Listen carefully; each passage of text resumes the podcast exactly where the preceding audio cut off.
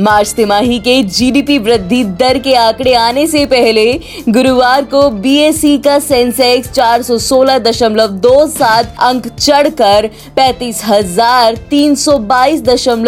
आठ पर बंद हुआ वहीं एनएससी e का निफ्टी भी 121.80 अंक बढ़कर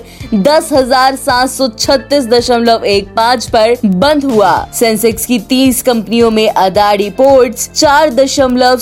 जीरो दो प्रतिशत वही एच बैंक चार दशमलव तीन छह प्रतिशत वही इंडस्ट्रीज बैंक तीन दशमलव एक चार प्रतिशत और महिंद्रा एंड महिंद्रा तीन दशमलव एक दो प्रतिशत के शेयरों में सर्वाधिक तेजी रही ऐसी तमाम खबरों के लिए सुनते रहिए देश की डोज हर रोज ओनली ऑन डोज ऐप